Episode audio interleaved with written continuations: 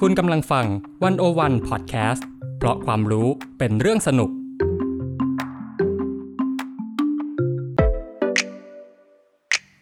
วันโอวันอินโฟคัสเจาะไฮไลท์เด่น เศรษฐกิจสังคมการเมืองทั้งไทยและเทศโดยกองบรรณาธิการดีวันโอวันดอทเว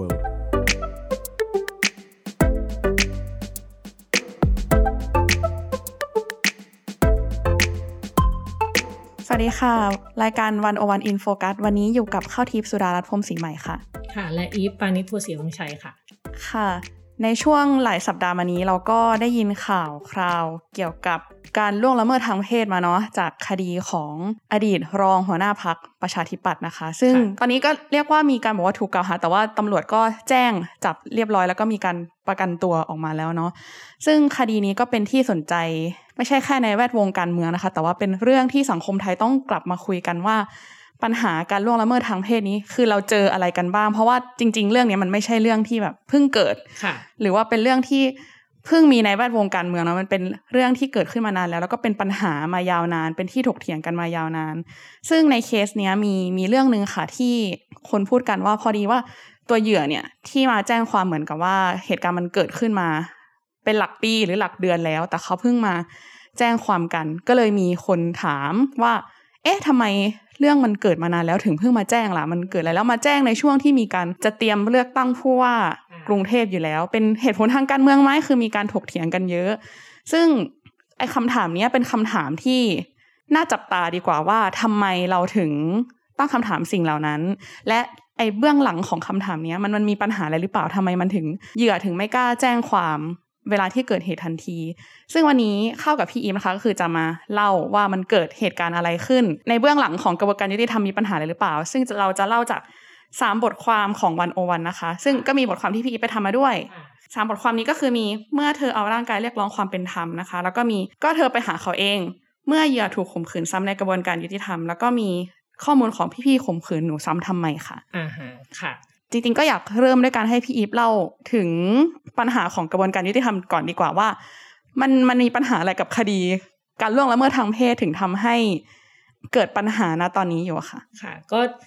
ก็บทความเมื่อกี้เนาะที่ข้าวพูดชื่อไป คือ เมื่อเธอเอาร่างกายเรียกร้องความเป็นธรรม อันนี้เป็นบทความของอาจารย์สมชายปรีชาศิลปะกุลนะคะ คืออาจารย์สมชายเนี่ย ก็พูดในประเด็นเรื่องความยุติธรรม แล้วก็กระบวนการหาความยุติธรรม ซึ่งซึ่งมันต้องเอาร่างกายเนี่ยมามาเพื่อเรียกร้องความเป็นธรรม คือแค่ฟังอันนี้ก็คือมันซับซ้อนแล้ว คือถ้าเรามองไปถึงแก่นหรือ หรือพื้นฐานของการหากระบวนการยุติธรรมเนี่ยมันก็คือ มันต้องมีการเอาหลักฐานอะไรมาวางกันใช่ไหม แล้วก็ศาลก็ดูวิเคราะห์ แล้วก็ตัดสินออกมาเป็นคำพิพากษา อืม ของศาลใช่ไหมคะ แต่ว่าทีนี้เนี่ยเวลาเราพูดเรื่องการข่มขืนเนี่ย หรือการถูกล่วงละเมิดทางเพศเนี่ย มันพิสูจน์ยากเมื่อเมื่อเทียบกับความผิดทางอาญาอื่น เพราะว่าอย่างที่เรารู้กันว่าสถานที่เนี่ยของการที่คนมันจะข่มขืนหรืออะไรแบบเนี้ย มันอยู่ในที่รับหูรับตาคน ใช่ไหมแล้วก็เหมือนเราบอกแหละ เราไม่รู้ว่าเกิดอะไรขึ้นในห้องนั้น อืม บ้างเหมือนที่คนพูดกันว่า คุณอาจจะสมยอมหรือเปล่า มันไม่มี อืม ใครรู้ว่า จริง ๆ แล้วเนี่ย มันเป็นการขืนใจกันจริงไหม อืม อืมเพราะมันไม่มีมันไม่มีหลักฐานอะ อืม ในไม่มีหลักฐานเชิงรูปธรรมให้เห็น อืม ดังนั้นเวลาเขาจะมาตัดสินเนี่ย มันเลยต้องเกิดจากการให้ปากคำใช่ไหม อืม ให้ปากคำของทั้งฝ่ายผู้กระทำแล้วก็ฝ่ายฝ่ายที่ออกมาบอกว่าตัวเองถูกกระทำ ค่ะ คือแต่ถ้ามีหลักฐานอื่น ๆประกอบด้วยเนี่ยเช่นกล้องวงจรปิดหรืออะไรเนี่ยก็หรือมีพยานเห็นเนี่ย ก็อาจทำให้คดีชัดเจนขึ้น อืม แต่ส่วนมากมันมักจะไม่มีนี่สิ อืม มันมักจะไม่มีคนอยู่ด้วยอ่ะ อืม อืมไอ้ทีเนี้ยมันก็เลยผู้พิพากษาหรือผู้ตัดสินเนี่ยก็เลยต้องพิจารณาว่าเรื่องเล่าของฝ่ายใดเนี่ยน่าเชื่อถือมากกว่ากัน อืม ซึ่งอันเนี้ยเป็นปัญหามากเลย เพราะว่าคือคือมันมีนักกฎหมายด้านนิติศาสตร์แนวสตรีนิยมอะนะคะเขาก็ชี้ให้เห็นปัญหาของกระบวนการยุติธรรม อืม ในการค้นหาความจริงของคดีข่มขืนว่า มันเป็นมานานและที่มันไม่ได้ดำเนินไปอย่างเป็นกลางอะ่ะ อืม แล้วก็แต่มันยิ่งจะทำให้ผู้หญิงเนี่ยตกอยู่ในสถานะเสียเปรียบ อืม เพราะว่าอ่าถ้าเป็นคดีอาญาอื่นใช่ไหมคะกระบวนการค้นหาความจริงเนี่ยมันจะมุ่งไปที่ตัวบุคคล อืม ซึ่งเป็นผู้ถูกกล่าวหา เช่น ถ้าถูกว่าเนี่ย คนเนี้ยกระทำการฆาตกรรมคนอื่น มันก็จะมีกลไกพิสูจน์ได้ว่าคนนั้นฆ่าจริงไม่จริง ใช่ไหม ก็คือว่าถ้าหากเป็นคดีอาญาอื่น ๆ เนี่ย ที่ไม่ใช่เรื่องการข่มขืนเนี่ย กระบวนการค้นหาความจริงมันจะมุ่งไปที่ ตัวบุคคลที่ตกเป็นผู้ถูกกล่าวหา อืม อ่าเช่นข้าวถูกกล่าวหาว่าข้าวไปทำการฆาตกรรมผู้อื่น อื มันก็จะมีกลไกมุ่งไปที่ข้าวเลย ว่าคนเนี้ยเขาได้ทำสิ่งนั้นจริงหรือเปล่า คือตรวจสอบคน อ่า ทำเลย ตรวจสอบคนทำอะไรคือแรงจูงใจที่ทำให้เกิดเหตุขึ้นอ่าได้ผลประโยชน์มีความขัดแย้งกันยังไง แล้วก็รวมทั้งพิสูจน์ด้วยว่าการกระทำของบุคคลนั้นน่ะข้าวเนี่ยทำไปเนี่ยมีสติสัมปชัญญะอย่างสมบูรณ์ไหม อืม อ่าหรือมันมีศัพท์กล่าวได้ว่า ผู้ถูกกล่าวหาหรือจำเลยเนี่ยจะกลายเป็นวัตถุแห่งการสอบสวน object of investigation อืม เพื่อให้ได้ข้อมูลข้อเท็จจริงที่นำมายืนยัน ว่าคนเนี่ยเขาตั้งใจทำแบบนั้นหรือเปล่า แล้วก็ตัดสินว่ามีความผิดจริงไหม แต่ทีเนี้ยในกรณีการข่มขืนเนี่ยพอมีการกล่าวหาว่าบุคคลใดเนี่ยกระทำชำเราหญิงอื่น โดยไม่ได้เป็นไปด้วยความสมัครใจเนาะมันมันคือคำอธิบายตรงเนี้ยสิ่งที่เกิดขึ้นในกระบวนการยุติธรรมก็คือ กลายเป็นว่านอกจากจะไปค้นหาข้อเท็จจริงจากฝ่ายผู้กระทำแล้วเนี่ย ขณะเดียวกันเนี่ยฝ่ายที่ถูกกระทำเนี่ยก็จะตกเป็นวัตถุแห่งการค้นหาความจริงไปด้วย อืม อ่า มันไม่เหมือนว่าเข้าวฆ่าคนแล้วคนที่ตายไปเนี่ย ไม่ต้องไปถูกถามเรื่องคุณมีเหตุจูงใจอะไร เออคือ คืออาจจะมีการเชื่อมโยงคดีแต่ว่า มันไม่ได้ มันไม่ได้มีแนวโน้มว่าคุณจะสงสัยว่าอีกฝ่ายก็ผิดด้วยอะ อืม เออ นะคะ ทั้งทั้งเนี้ยประเด็นสำคัญหนึ่งของการชี้ขาดในคดีข่มขืนเนี่ย มันจะวางอยู่ที่ว่าการมีเพศสัมพันธ์ที่เกิดขึ้นเนี่ยมันเป็นไปด้วยความสมัครใจหรือไม่ อืม ซึ่งถ้ามันเป็นสิ่งที่เกิดขึ้นด้วยความยินยอมเนาะก็จะไม่ถือว่าเป็นการข่มขืน อืม ทางฝ่ายชายเนี่ยซึ่งจริง ๆ มันก็ไม่ใช่ว่าผู้ชายจะทำได้ฝ่ายเดียวเนาะแต่ว่าโอเคในส่วน ผู้ที่ มาก กระทำละกัน อ่าผู้ที่กระทำอ่ะทางฝ่ายที่ผู้ทำเนี่ย ก็มักจะบอกว่านี่คือสมัครใจ ม หรือก็เข้าใจไปเองว่าผู้หญิงอะยินยอม อืม อืมขณะที่ผู้หญิงก็จะให้เหตุผลว่า ไม่ยินยอมคำถามสำคัญมันอยู่ตรงนี้ ก็คือว่าบรรดาผู้พิพากษาเนี่ยจะรู้ได้ยังไง อืม ว่าเพศสัมพันธ์ดังกล่าวเนี่ยเป็นเรื่องของความยินยอมหรือเป็นการข่มเหง อืมมันจะพิสูจน์ยังไง มันจะพิสูจน์ยังไง อันนี้คือเป็นคีย์เลยนะ เป็นคีย์แล้วก็ที่ทำให้เกิดคำถามต่างๆ ที่ในสังคมในโซเชียลพูดกันเนี่ย อืม ทีนี้โอเคเราเราไปต่อ คือมันมีมันมีงานศึกษาเกี่ยวกับคดีข่มขืนจำนวนมากเนี่ย ทั้งในสังคมไทยและในต่างประเทศเนี่ย ชี้ให้เห็นว่าบาดแผลที่เกิดขึ้นกับฝ่ายที่ถูกกระทำเนี่ย จะเป็นปัจจัยสำคัญ ที่ยืนยันว่าเหตุที่เกิดขึ้นเนี่ย ไม่ได้เป็นไปด้วยความสมัครใจของของฝ่ายที่ถูกกระทำ อืม เช่นแบบการขัดขืนอะไรเงี้ย อืม เออแน่นอนว่าคือถ้ามันมีบาดแผลมันก็เป็นหลักฐานได้อะ อืม แต่มันไม่ใช่ทุกครั้งที่มันจะมี อืม บาดแผลไง อืม นึกออกไหมเออคือไอนเนี้ยก็เลยการพิจารณาหลักฐานที่ที่ชัดเจนเนี่ย คือคุณต้องมีหลักฐานที่ชัดเจนว่าคุณขัดขืนนะมีบาดแผล มันเลยกลายเป็นปัญหา เพราะว่าเมื่อมีการข่มขืนที่มันไม่มีบาดแผลหรือไม่มีร่องรอยจากการต่อสู้เนี่ย คนที่กระทำอ่ะก็คือสามารถลอดความผิดไปได้เพราะมันไม่มีหลักฐานชัดเจนใช่ไหมไอการให้ความสำคัญกับการขัดขืนทางร่างกายเป็นสำคัญเนี่ย นับว่าเป็นการทำให้เพศสัมพันธ์ที่เกิดขึ้นโดยไม่สมัครใจเนี่ยเป็นแค่เรื่องของอำนาจบังคับทางกายภาพ อืมคือคิดว่ามันต้องบังคับแบบ อ่าแบบแบบ ฉุดกันแค่ทาง แบบ ร่างกาย ละคร อ ไท ย่างเดียว อะแบบว่า อืม เออแบบต้องฉุดกระชากลากถูกันเท่านั้นถึงจะมองว่านี่เป็นการข่มขืน ซึ่งมุมมองเช่นเนี้ย อาจารย์สมชายก็เขียนไว้นะคะ ว่ามุมมองเช่นเนี้ยมันตั้งอยู่บนฐานความเข้าใจที่ว่า หากถูกบังคับให้มีเพศสัมพันธ์อย่างไม่สมัครใจแล้ว ก็เป็นเรื่องที่ผู้หญิงต้องขัดขืน อืม อืมทั้งที่ในโลกความเป็นจริงเนี่ยเราก็รู้ว่ามันมีการใช้อำนาจบังคับในลักษณะอื่น ๆ ที่ฝ่ายกระทำเนี่ยมีมีเหนือกว่าฝ่ายถูกกระทำ อืม ใช่ไหมคะ แล้วก็อาจจะทำให้ฝ่ายถูกกระทำไม่สามารถต่อต้านทางกายภาพได้ อืม คืออ่ามันก็มีข่าวหลายอย่างแบบว่าพวกแบบลูกจ้างที่โดนนายจ้างใช้อำนาจหน้าที่การงานมามาบังคับ อืม ข่มขู่ในการที่จะขอมีเพศสัมพันธ์ด้วยอะไรเงี้ย เออ เช่นแบบถ้าสมมุตินะ ไม่ยอมมีอะไรด้วยก็ไม่ให้ผ่านโปรอะไรเงี้ย อืมอืม ยกตัวอย่าง อันเนี้ยมันไม่ต้องใช้แรงเลยนะ อืม อ่าไม่ต้องมีรอยขีดข่วนอะไรเลยเออแล้วแบบนี้ล่ะคุณคุณจะมองยังไง ใช่ไหมคะอันเนี้ยคือเป็นปัญหา นึกถึงเคสที่ล่าสุดคือดาราอย่างกิโกะมิซุฮาร่า อ่าฮะ ที่เหมือนเป็นนักแสดงเหมือนกันแล้วแบบถูกบังคับ เขาไม่ได้บังคับทางกายนะ ว่าจะต้องแสดงแบบนั้นแบบนี้แต่มันคือการพูด เพื่อบอกว่าถ้าคุณไม่แสดงแบบนี้ในในฉากเซ็กหรืออะไรต่างๆ อืม อย่างยินยอมพร้อมใจอย่างต้องเปลือยร่างกายจริง ๆ เนี่ย คุณไม่ใช่นักแสดงที่ดี คือแค่คำพูดแบบเนี้ยคนก็รู้สึกว่า อ้าว เออ ฉันต้องไม่ยินยอมทำสิ่งนี้ แต่ว่าถ้าฉันไม่ทำมันคือฉันไม่ใช่นักแสดงที่ดีหรออย่างเงี้ย มั มัน น เขาเลยต้องยอมทำไป ใช่เขาเลยต้องยอมทำมันคืออำนาจที่ไม่เท่ากัน ระหว่างคนกระทำกับคนถูกกระทำ อือหือค่ะมันไม่ต้องมาบีบแขนไม่ต้องมาอะไร อืม กันนะ มันเป็นอำนาจที่มันมองไม่เห็นอะเออ นั่นแหละแล้วแล้วคุณจะมองเรื่องนี้ยังไงใช่ไหมคะมันยังมีประเด็นเรื่องแบบกรณีที่คนพูดแบบ no means yes theory อืม นะคะว่าผู้หญิงบอกว่า บอกว่าไม่เนี่ยแปลว่าใช่ อืม อ่า อะไรแบบเนี้ย หรือต้องมีทฤษฎีแบบไม่ไม่พอเป็นพิธีเป็นงั้นแหละ เออคือปฏิเสธไปก่อนอะไรเงี้ย ซึ่ง อืม ซึ่งเวลาผู้หญิงบอกว่าไม่เขาอาจจะไม่จริง ๆ ก็ได้อะ ม ไอประเด็นเรื่องความยินยอมเนี่ย มันก็เลยอาจนำไปสู่การพิจารณาถึงตัวตนของฝ่ายหญิงว่าเป็นใครอ่ะมีภูมิหลังหรือประวัติความเป็นมายังไง คือสืบค้นถึงชีวประวัติฝ่ายที่ถูกกระทำเลยอ่ะเพื่อแสดงให้เห็นว่าการกระทำที่กล่าวอ้างว่าเป็นไปโดยที่ไม่ได้สมัครใจเนี่ยเป็นเรื่องเป็นเรื่องที่ชวนตั้งข้อสงสัยหมายความว่ามันถูกเอาตัวตนของของผู้ถูกกระทำอะ มาพิจารณาด้วยว่าคนเนี้ยพูดจริงไม่จริงโกหกหรือเปล่า อืม เออ ซึ่งอาจารย์สมชายยกตัวอย่างของนักการเมืองชายชื่อดังในสังคมไทยคนหนึ่ง ม เคยถูกกล่าวหาแต่คิดว่าน่าจะเป็นคนละ คนละ คนละกรณี เออ แบบเคยถูกกล่าวหาว่าล่อลวงหญิงไปข่มขืนที่โรงแรม ในขณะที่เป็นข่าวดังอะไรเงี้ย คนรอบข้างนักการเมืองสื่อมวลชน สิ่งที่ทำก็คืออะไรขุดคุ้ยประวัติของผู้หญิงออกมา อืม ว่าเคยเป็นคนที่มีคดีในลักษณะดังกล่าวเกิดขึ้นมาแล้ว เออ คดีนั้นจบลงด้วยการที่ฝ่ายชายต้องจ่ายเงินชดเชยให้ให้ฝ่ายหญิงอะไรเงี้ย พอประวัติเป็นแบบนี้คนก็มาสงสัยว่า มาฟ้องเอาตังค์หรือเปล่า อืม อ่า อะไรแบบเนี้ย ซึ่ง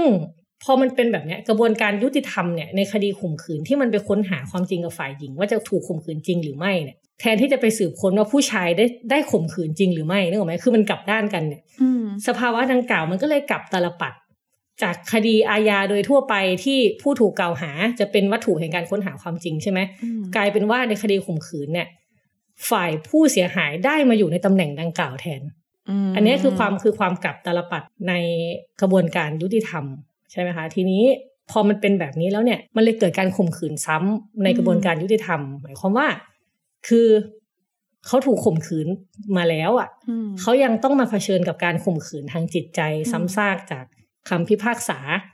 แล้วก็แบบภายหลังจากกระบวนการยุติธรรมที่มันสลับซับซ้อน ซึ่งในกระบวนการยุติธรรมเหล่านั้นเนี่ยเดี๋ยวเดี๋ยวจะเล่าต่อไปในในบทความสกู๊ปที่พี่ไปทำเนาะไอการโดนเข้าไปในกระบวนการยุติธรรมแล้วถูกถามซ้ำ อืม ๆ อืมมัน ถาม เป็นยังไง ผู้ถูกกระทำเนี่ย อืม เออ ก็คือถ้าใครไม่สามารถที่จะแบกรับความบอบช้ำดังกล่าวได้เนี่ย ก็อาจต้องเลือกเส้นทางชีวิตแบบกูจะเอาร่างกายกูเรียกร้องความเป็นธรรมอะ อืม ซึ่งสิ่งนี้มันเป็นเรื่องที่มันน่าลำบากใจนะมันไม่ใช่เรื่องที่ใครอยากจะแบบมาทำอะไรอย่างนี้ใช่ไหมคะ อืม อาจารย์สมชายก็ก็ทิ้งท้ายบทความไว้นะว่า คือมักจะเข้าใจกันว่าแนวความคิดแบบสตรีนิยมเนี่ยมีอิทธิพลอย่างสำคัญต่อสังคมไทยรวมถึงในแวดวงกระบวนการยุติธรรม ดังที่เราเห็นว่าแบบอ่ามีผู้ดำรงตำแหน่งสูงสุดในศาลฎีกาสองคนล่าสุดก็ล้วนแต่เป็นผู้หญิงทั้งสิ้นนะคะ คือไอการเห็นแบบเนี้ยเฟมินิสต์เห็นแล้วก็อาจจะรู้สึกว่าเออเอ้ยนี่เป็นอาจจะเป็นเรื่องดีๆ หรือเปล่า อืม แต่ความจริงแล้วเนี่ยในกระบวนการยุติธรรมเหล่านั้นเนี่ยหรือว่ามันมีแนวความคิดอะไรหลายอย่างเนี่ยสิ่งเหล่านี้มันอาจทำให้ผู้หญิงเนี่ยต้องตกอยู่ในสถานะที่ต่ำกว่า แย่กว่า หรือว่าถูกเอารัดเอาเปรียบอย่างไม่เป็นธรรมเนี่ยอ่าซึ่งสิ่งเนี้ยมันไม่ได้เกิดขึ้นจากบุคคล ไม่ได้เกิดขึ้นจากผู้ชายมากดผู้หญิงเท่านั้นนะคะ แต่ว่าอุดมการณ์หรือความเข้าใจเนี่ยที่มันฝังอยู่ในระบบกฎหมายมาอย่างยาวนานเนี่ย โดยที่ไม่ถูกตรวจสอบเลยเนี่ย มันก็พร้อมที่จะบังคับใช้อย่างอายุติธรรมต่อผู้หญิงได้ ไม่ว่าผู้ตัดสินคนนั้นน่ะจะเป็นเพศใดก็ตาม ฟังแบบนี้แล้วมันมันก็เป็นปัญหาในเชิงโครงสร้างของกระบวนการยุติธรรมนะเนาะพอเราดูในรายละเอียด แล้วเนี่ยอยากรู้เลยว่า พอเหตุการณ์เกิดขึ้นจริงคือมีเคสตัวอย่างเกิดขึ้นจริงมันเป็นยังไงอยากให้พี่อีฟเล่าให้ฟังค่ะ อืมค่ะ ก็เมื่อหลายหลายปีที่แล้วแล้วประมาณสองสองสามปีที่แล้วนะคะ พี่ก็มีโอกาสไปสัมภาษณ์คนที่ถูกข่มขืน ผู้หญิงที่ถูกข่มขืนแล้วเขาก็ออกมาออกมาแจ้งความอ่ะอืมแล้วหลังจากนั้นน่ะเขาเหมือนถูกข่มขืนซ้ำๆในกระบวนการยุติธรรมคือเวลาพูดว่ากระบวนการยุติธรรมเนี่ยมันเริ่มต้นตั้งแต่เราไปโรงพักเลยเนาะกว่าจะไปถึงนู่นนี่นั่นผ่านการสืบสวนสอบสวนอะไรเยอะมาก แล้วนี่แหละจริง ๆ สิ่งที่น่าเศร้าก็คือว่าขนาดผ่านไปหลายปีแล้วดูเหมือนว่าเหตุ สถานการณ์นี้ก็ยังเกิดขึ้นในสังคมเราอยู่จนจนสกู๊ปเนี่ยหรือบทความเนี่ยพี่สามารถเอามาเล่าได้ แล้วมันทาบทับกับปัจจุบันได้เลย คือเรื่องนี้เขียนตั้งแต่ปี 2018 2018 ใช่ค่ะ คืออย่างหนึ่งเคสเนี้ยน่าสนใจเล่าให้ฟังว่าผู้หญิง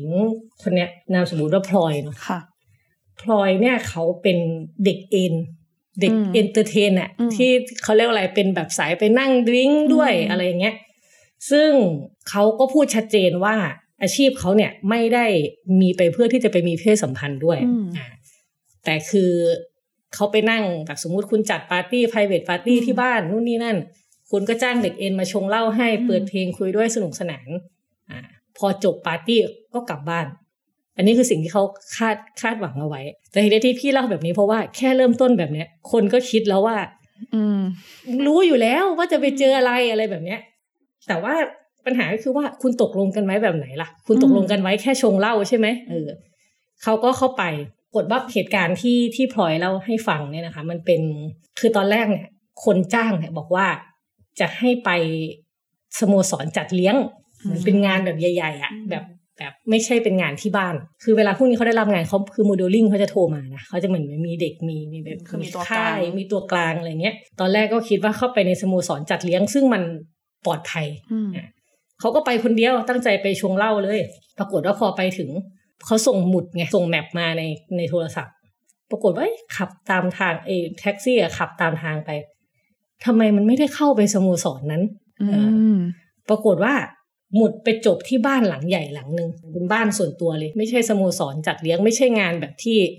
จะอยู่ในหูในตาคนอ่ะ อืม ง่ายๆพอมาถึงก็เอ้าลองลงลงไปดู ก็มีมีคนออกมารับเนาะแล้วก็มีผู้ชายสี่คนอยู่ในบ้าน ทั้งหมดนี้คือกินเหล้าเมาและนั่งดูบอลกันอยู่ ไอ้พลอยเนี่ยก็คิดว่าเฮ้ยโมเดลลิ่งเขาคงคงเลือกงานที่แบบโอเคให้อะ คือเชื่อใจ อ่า แล้ว คือเชื่อใจก็เลยเข้าไปโอเคหลังจากนั้นก็ก็เล่นเกม เปิดวอดก้า กินเหล้าอะไรกันสนุกสนาน ในที่สุดก็เมาอ่ะพลอยก็เมา ม เมาเสร็จพลอยก็อ้วกอาเจียนออกมา แล้วหลังจากนั้นเนี่ยก็คือ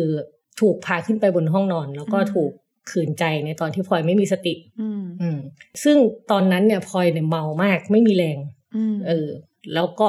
คือทุกอย่างก็เกิดขึ้นไปใช่ไหมคะ แล้วหลังจากนั้นเนี่ย พอรู้สึกตัวขึ้นมาพลอยก็เรียกแท็กซี่ออกไปกลางดึกเลย อืม หลังหลังจากที่ที่ถูกขืนใจแล้วนะคะ ตอนนั้นก็ยังไม่ได้เงินค่าจ้างสักบาทเลยนะ ม คือกลับไปก่อน วันรุ่งขึ้นตื่นมางงมากว่าเกิดอะไรขึ้นกับตัวเองอืมคือไอความรู้สึกแบบนี้เนี่ย คือแค่ฟังนี่ก็แบบ อืม คือคือตอนที่พี่ไปสัมภาษณ์เขาเนี่ย คือเขาเขาเหมือนแข็งแกร่งประมาณหนึงแหละ อืม ที่ออกมาเล่าได้ แต่ว่า คือถ้าพูดมันก็จะจะดราม่าเนาะแต่ว่าคือมองเข้าไปในแววตาเขาเนี่ยมันเห็นเลยนะว่า มันมีเรื่องหลายเรื่องอะไรที่มันสับสนหรือวิ่งในหัวเขา อืม เขาเยอะมาก ทีเนี้ยปัญหาอยู่อย่างนี้เรื่องมันเริ่มตรงนี้ ตอนเข้าสู่กระบวนการยุติธรรม อืม พอตื่นมาปุ๊บทำไงดีวะ ก็เลยโทรไปปรึกษา รุ่นพี่ที่ทำงานพิตตี้ด้วยกันอะไรอย่างเงี้ยก็เลยตัดสินใจว่าแจ้งตำรวจดีกว่า อืม เออแต่ตอนนั้นเนี่ยพลอยเนี่ยพูดอย่างนี้นะเขาบอกว่าตอนนั้นเนี่ยที่เล่าให้พี่ฟังเนี่ยถามรุ่นพี่ว่าเจออย่างเงี้ยควรจะรู้สึกอะไร ตอนนั้นสับสนมากเพราะคิดว่าเป็นความผิดของเรา อืม ตรงที่เราเป็นคนชวนเขากินวอดก้าเอง อืม เออ เพราะว่าเขาอ่ะไม่เคยเป็นเด็กเอ็นแบบที่ไปนั่งชงเหล้าด้วยก่อนหน้านี้เขาเป็นแบบเอ็มซีเป็นพิตตี้อะไรอย่างเงี้ยก็เลยไม่รู้ว่าต้องทำอะไรแค่ไหน อืม เออ พี่ที่เป็นพิตตี้ก็บอกว่าเฮ้ยพวกลูกค้าเนี่ยทำอย่างนี้ไม่ได้ เพราะว่างานเอ็นก็คืองานเอ็นเออ มันไม่ใช่งาน VAP ที่จะมีอะไรกันอันนี้เป็นศัพท์นะ อืม ก็คือ มันไม่ได้ตกลงนี่ว่าจะมันมีอะไรกันใช่ไหมพี่ที่ทำงานพิตตี้ก็บอกว่าให้แจ้งความ คือจริง ๆ อันเนี้ยโชคดีอย่างหนึ่งตรงว่า คิดไวคือวันรุ่งขึ้นเนี่ยวันรุ่งขึ้นไปแจ้งความเลย อืม เออ อันเนี้ยอาจจะเป็นแบบ อาจจะได้ในเรื่องของหลักฐานของอะไร อืม เออ อ่ะทีนี้ในตอนแรกเนี่ยพลอยเนี่ยคิดว่าจะใช้การไกล่เกลี่ยแล้วก็ให้ฝ่ายชายเนี่ยขอโทษ ปรากฏว่าฝ่ายชายตอบมาว่าพลอยเนี่ยเป็นฝ่ายสมยอม แล้วก็ขอมีอะไรเองด้วย อืม เออ จะพิสูจน์ด้วยการดูกล้องวงจรปิดในบ้านเลยนะ อืม เออพลอยก็โอเค ถ้าอย่างนี้ก็ได้ ก็นัดกัน นัดกันเสร็จสับเลย เพื่อที่จะมาดูหลักฐาน อืม เมื่อถึงเวลานัดปรากฏว่าฝ่ายชายไม่มาพลอยก็เลยตัดสินใจไปแจ้งความ คือตอนแรกเหมือนดีลกันก่อนอะ อืม นึกออกไหมปรากฏว่าพลอยก็ไปแจ้งความ แล้วไอ้ผู้ชายเนี่ยก็บอกว่าพูดกับพลอยว่าใครเขาจะไปเชื่อน้อง อืม อืม ไปแจ้งความก็เท่านั้นแหละใครเขาจะไปเชื่ออะไรอย่างเงี้ย อันเนี้ยคือจุดจุดพีคของเรื่องอยู่ก็คือว่าพอพลอยตัดสินใจเด็ดเดี่ยวแล้วว่าจะไปแจ้งความปรากฏว่ามารู้ทีหลังว่า ชายหนุ่มทั้งสี่คนเนี่ย เป็นเจ้าหน้าที่รัฐ คือทำอาชีพเป็นเป็นเจ้าหน้าที่รัฐ แล้วก็หนึ่งในนั้นเนี่ย พ่อมีเป็นผู้มีอิทธิพล ม คืออันนี้มันมันมันดันโดนสองชั้นไง อืม คือมันไม่ใช่แค่แบบว่าเรื่องของเรื่องเป็นเหยื่อกับผู้กระทำอย่างเดียว แต่มันมีเรื่องของอิทธิพล ม อะไรแบบนี้ มี อีก อำนาจ อื ขึ้นมาอีก มีอำนาจขึ้นมาอีก เออ แต่ทีเนี้ยโชคดีอย่างหนึ่งเพราะว่าตอนที่มาแจ้งความเนี่ยพลอยเนี่ยได้รับการส่งตัว แล้วก็เข้ารับการตรวจร่างกายอย่างรวดเร็ว อืม ทำให้มันมีหลักฐานในการดำเนินคดีใช่ไหมช่วงวันแรกๆเนี่ยสี่คนนั้นยังนิ่งเลย จนกระทั่งพลอยเนี่ยติดต่อกับนักสังคมสงเคราะห์ ค่ะ แล้วก็กับมูลนิธิอันหนึงซึ่งซึ่งขออนุญาตพูดชื่อนะคะ เพราะว่าเขาเขาทำงานเรื่องนี้มา เยอะก็คือมูลนิธิส่งเสริมความเสมอภาคทางสังคม อืม ซึ่งมูลนิธิเนี่ยเขาจะช่วยในแง่แบบว่า เอาทนายมาช่วยอะไรเงี้ย คือไม่ให้ไม่ให้โดดเดี่ยวอะไม่ให้คนที่ถูกกระทำเขาโดดเดี่ยว ก็เอาทนายมาให้ความรู้เรื่องกฎหมาย คุณมีสิทธิ์อะไรบ้าง แล้วก็เร่งรัดประสานงานด้านคดีกับพนักงานสอบสวน อืม ไอ้ทีเนี้ยพอพลอยไปติดต่อมูลนิธินี่แหละ ฝ่ายชายก็กระตือรือร้นขึ้นมาเลย อืม เพราะรู้แล้วว่ามันเริ่มแบบไม่ไม่ได้ใจง่ายๆไงแต่ว่าเหตุการณ์เนี่ยก็ดูเหมือนจะแย่ลงเรื่อยๆ เพราะว่าอันนี้มันอันนี้ก็ไม่ได้มีหลักฐานนะคะ แต่ว่าเมื่อผู้กองเนี่ยที่เขารับคดีเนี่ยดูเหมือนนะคะ จะโดนใบสั่งจากเบื้องบนให้รีบเคลียร์ทุกอย่างให้จบโดยเร็ว เพราะอะไร เพราะว่ามีตำรวจที่ทำคดีเนี่ยไปหาพลอยถึงแถวบ้านเลย อืม ซึ่งห่างจากสอนอมากพลอยบอกว่านั่งแท็กซี่หกร้อยเจ็ดร้อยบาทอะ ม คือแบบไกลมาก ตำรวจเนี่ยขอคุยด้วยหน่อย เออ ก็ไป ก็เหมือนไปคุยร้านกาแฟอะไรเงี้ย ตอนนั้นก็มีเพื่อนไปด้วย ตำรวจอะพูดกับพลอยว่า ผู้กองไปทำอะไรให้น้องพลอยเหรอ อะไรเงี้ย ช่วยช่วยยอมความหน่อยไม่ได้เหรอ อืมขอกันตรงๆ เออ ถ้าไม่เห็นใจฝั่งนั้นก็ขอให้เห็นใจเขาด้วย เขาโดนผู้ใหญ่บีบมา นี่คือสิ่งที่ตำรวจพูดกับพลอย อืม อ่ะ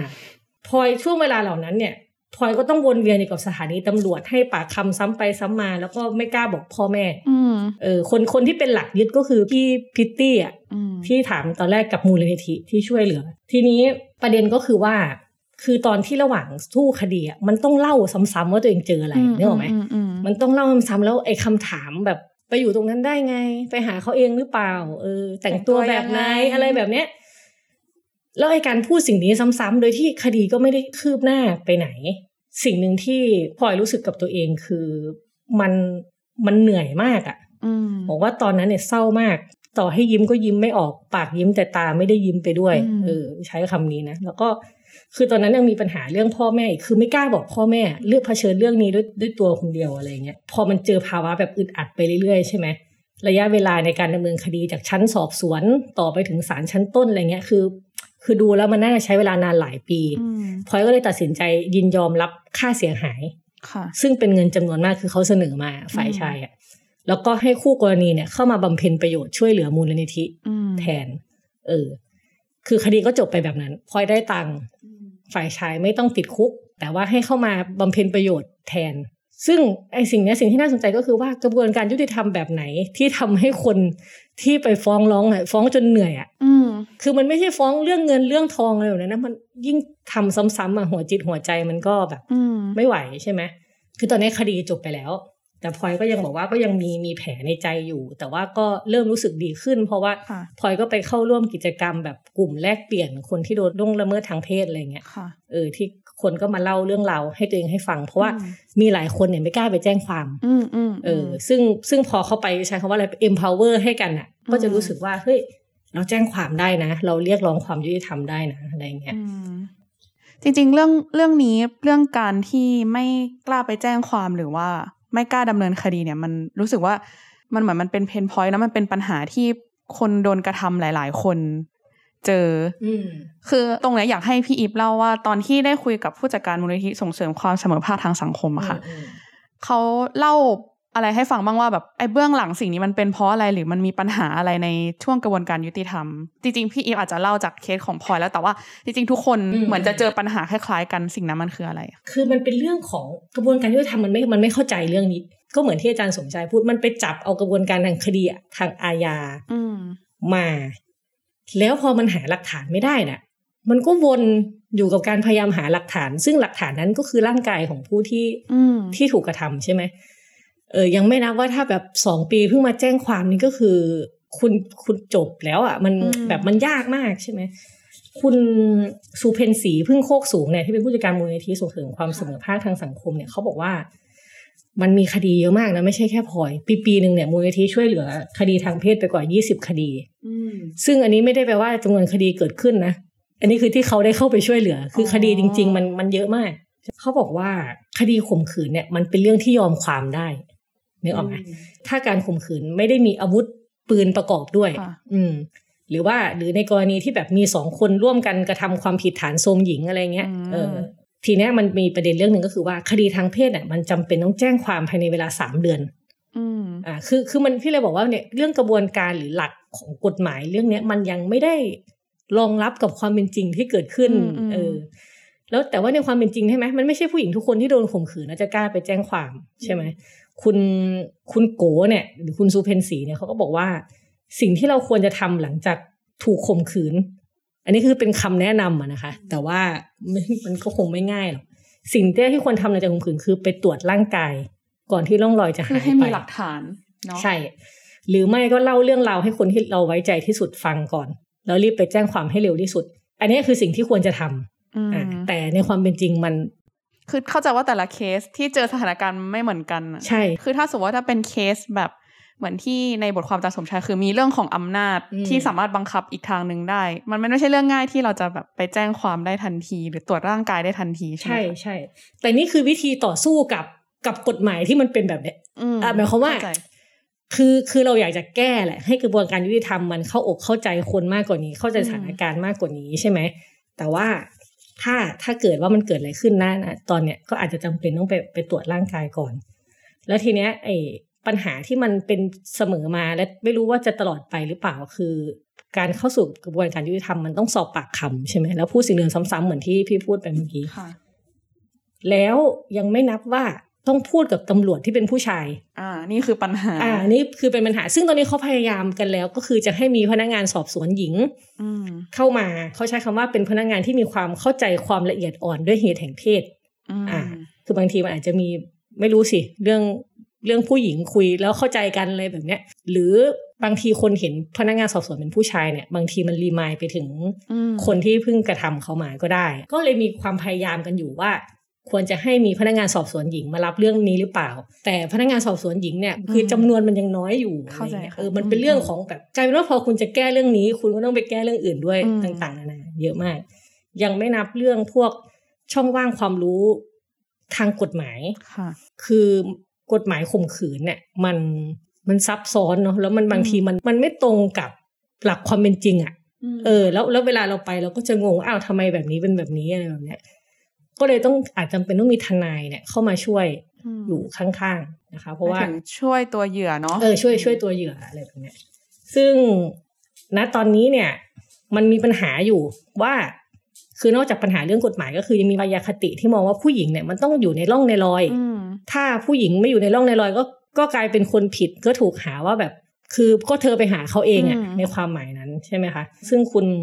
โกเนี่ยก็บอกทิ้งท้ายว่าในคดีข่มขืนเนี่ยมันต้องตัดตอนมายาคติที่จิกกัดตัวผู้หญิงเอง อืม กับตำรวจแล้วก็กลไกทั้งหลายทั้งปวง ให้ทุกคนเข้าใจว่าการถูกข่มขืนเนี่ย มันไม่จำเป็นต้องมีรอยเลือดหรือบาดแผล อืม เพราะว่าเหตุการณ์ที่เกิดขึ้นเนี่ยมันอยู่ใต้ล่มผ้าและในจิตใจ อืม ไม่ใช่ว่าไม่มีเลือดออกเพราะว่าไม่ขัดขืน อืม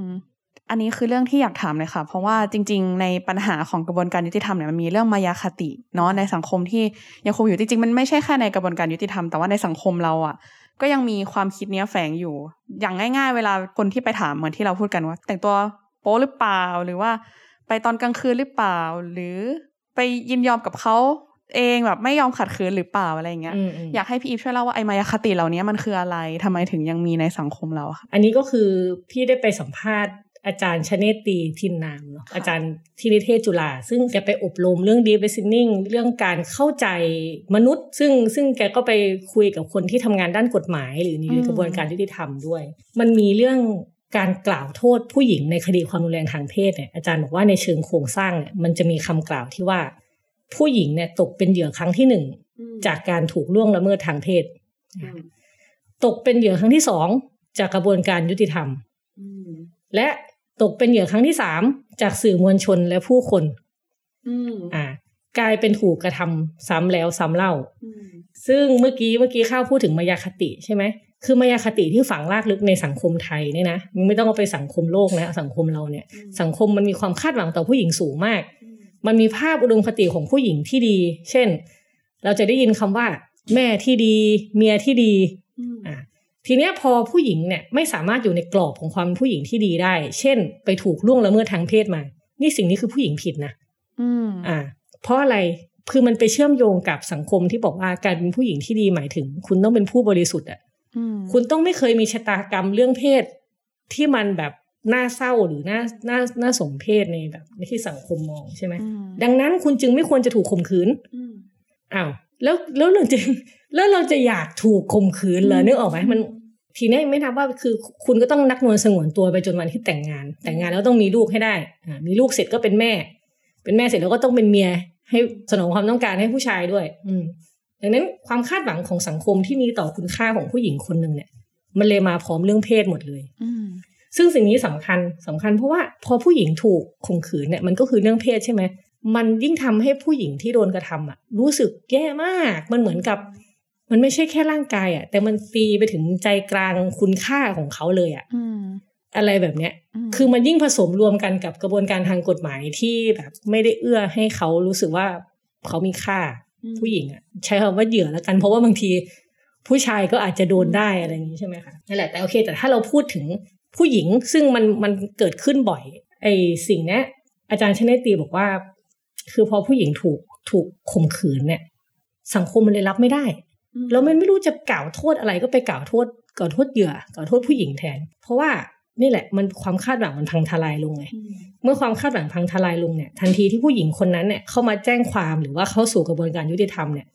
ก็จะถูกตีตาทันทีเลยว่าเป็นคนไม่ดี อืม เพราะว่า อืม คุณไปทำอะไรทำไมคุณถึงโดนข่มขืน มันจะกลายเป็นเรื่องนี้แทนใช่ไหม อื เออมันก็คือการกล่าวโทษเหยื่อที่เราบอกกันนั่นแหละ ดังนั้นเนี่ยเหยื่อมันจำเป็นต้องได้รับการ empower ใช่ไหมต้องได้รับการคุ้มครองศักดิ์ศรีความเป็นมนุษย์ เพื่อว่าให้เขาเนี่ยสามารถผ่านพ้นประสบการณ์ที่เลวร้ายไปได้ แต่ตอนนี้กลายเป็นว่าเหยื่อก็ยังต้องถูกตำหนิ แล้วก็ถูกมุ่งว่าสาเหตุของการถูกล่วงละเมิดทางเพศเนี่ยเป็นเพราะว่าคุณเป็นผู้หญิงที่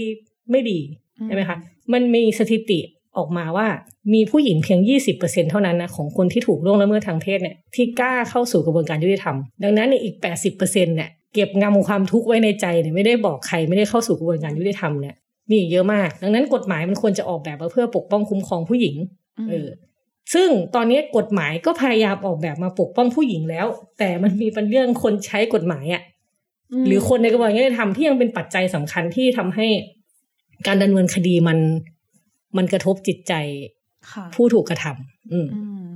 ก็คือจริง ๆ ถ้าเราจะแก้มันไม่ได้แก้แค่ตัวบทกฎหมายอย่างเดียวเนาะ อืม แต่ว่าหมายถึงว่าตัวเจ้าหน้าที่ที่เข้ามาสอบสวน โดยเฉพาะกระบวนการสอบสวน หรือว่ากระบวนการหาข้อเท็จจริงเนี่ย อืม มันจะทำยังไงไม่ให้เหยื่อเหมือนรู้สึกตัวเองถูกข่มขืนซ้ำ อืมอืม ซึ่งจริง ๆ อาจารย์จากนิเทศศาสตร์ที่พี่อีฟได้ไปคุยเนี่ยก็ได้ไปทำโครงการนี้ใช่ไหมคะ อยากรู้ อ่า ว่าไอตัวโครงการเนี้เขามีวิธีการยังไง ที่ทำให้เจ้าหน้าที่เหมือนแบบ มีวิธีการเปลี่ยนวิธีคิดนะว่าทำยังไง เราต้องมีกระบวนการสอบสวนยังไงที่โอบรับเหยื่อได้อะ อืมอืมคือคือเราพูดไปที่แก่นเลยนะ แก่นก็คือ อาจารย์ชเนตีก็บอกว่า คนที่อยู่ในกระบวนการยุติธรรมเนี่ย ที่รับเรื่องคดีล่วงละเมิดทางเพศเนี่ย ใช้คำว่าต้องหัดเรียนรู้ที่จะสวมรองเท้าของคนอื่น อืม เอ่อสวมรองเท้าของคนอื่นคืออะไรรองเท้าของคนอื่นเขาอาจจะมีกรวดทรายที่ อืม เขาใส่เข้าไปเมื่อไหร่เขาเจ็บ อืม ก็ได้ แต่เราอาจจะมีรองเท้าหุ้ม อย่างดีแล้วเราไม่รู้ว่าเขาเหยียบกรวดทรายอะไรอยู่ใช่ไหม อื ไอการที่เราจะไปสวมรองเท้าของคนอื่นได้เนี่ย มันก็มาจากการฟัง ค่ะ แต่มันไม่ใช่การฟังแบบฟังทั่ว ๆ ไปนะ คือมันมีศัพท์เขาเรียกว่าเป็น deep listening มันคือการฟังด้วยหัวใจ เวลาพูดอย่างนี้มันก็ไอ้ยังไง ฟังด้วยหัวใจเป็นยังไง คือมันคือการฟังไปเลยอะ่ะ ไม่ต้องตัดสินไม่ต้องพูด คุณไม่ต้องผุดคำถามอะไรมากมายคุณฟังไปเลย ปกติเวลาเราฟังเราฟังแล้วเราฟังเพื่อที่เราจะพูดใช่ไหม อืม อันนี้คือฟังเพื่อที่จะฟัง อื เออ ม ซึ่งแต่ว่ามันจะไม่ค่อยเข้ากันกับกระบวนการสืบสวนหาความจริง อืม เท่าไหร่ อืมอืม แต่ แต่พี่คิดว่ามันหาสมดุลได้เรื่องพวกเนี้ย ค่ะ เออไอการแบบถามด้วยหัวใจเนี่ย ถามโดยไม่ต้องตัดสินเขาเลยเนี่ย แล้วฟังฟังไปเรื่อยๆฟังไปเรื่อยๆเนี่ย สิ่งเนี้ยจะช่วยทำให้ผู้ที่ถูกกระทำอ่ะ รู้สึกว่ากระบวนการยุติธรรมหรือคนที่อยู่ในกระบวนการยุติธรรมเนี่ย ไม่ได้อยู่ตรงข้ามกับเขา อื ไม่ได้พยายามจะจับผิดเขา อืม เออ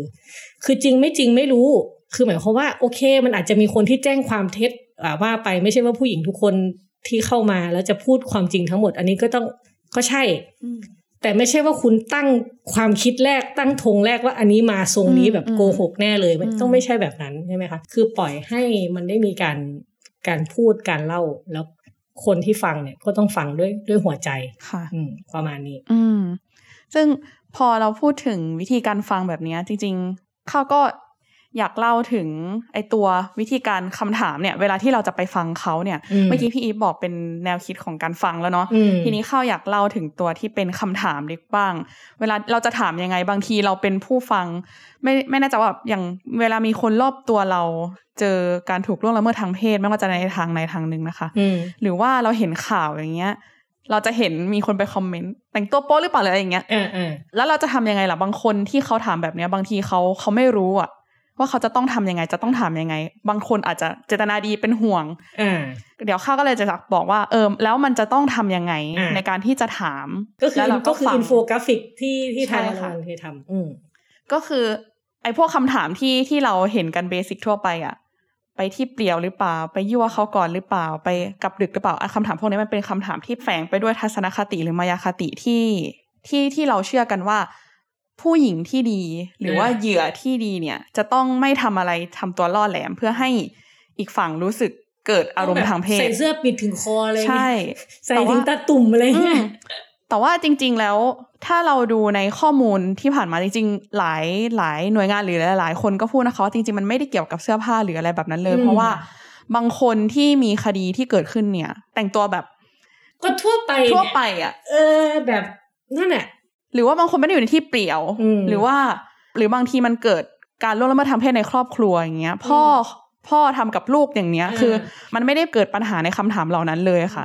ดังนั้นมันจะมีวิธีการถามยังไง เพื่อที่จะอบรับกับเหยื่อได้บ้าง อืม มีวิธีการแค่สองวิธีคือหนึ่งไม่ต้องถามเชิงลบหรือมีอคติคำถามแบบนั้นมันเป็นยังไงก็คือ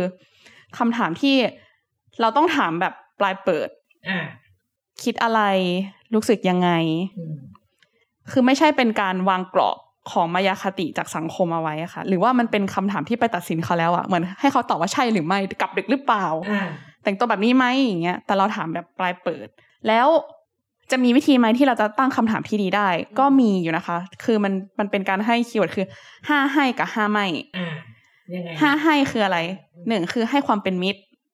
สองคือให้ความใส่ใจสามให้กำลังใจสี่ให้ข้อมูลและห้าคือให้การช่วยเหลือ อืม อ่า แล้วห้า ส่วน ไม่ ห้าไม่ก็คือหนึ่งไม่รู้สึกว่าเหนือกว่า อ่า ในคำถามนั้นสองไม่ตัดสิน อืม สามไม่ตัดสินใจแทนสี่ไม่ทำร้ายซ้ำสองห้าไม่ใช่พนักงานสอบสวนหมายความว่าเราไม่ต้องไม่ใช่พนักงานสอบสวนที่จะไปถามว่า คุณทำแบบนั้นแบบนี้หรือเปล่า คุณขัดขืนหรือยังอะไรเงี้ยแต่มันคือการรับฟังด้วยเหมือนที่พี่อีฟบอกคือรับฟังด้วยหัวใจอ่ะ อืม ซึ่งการทำแบบนี้ค่ะ คืออย่างน้อยอ่ะเราเราอาจจะไม่ใช่คนที่ไปหาข้อเท็จจริง แต่เรา อย่างน้อยเราอบรับเขา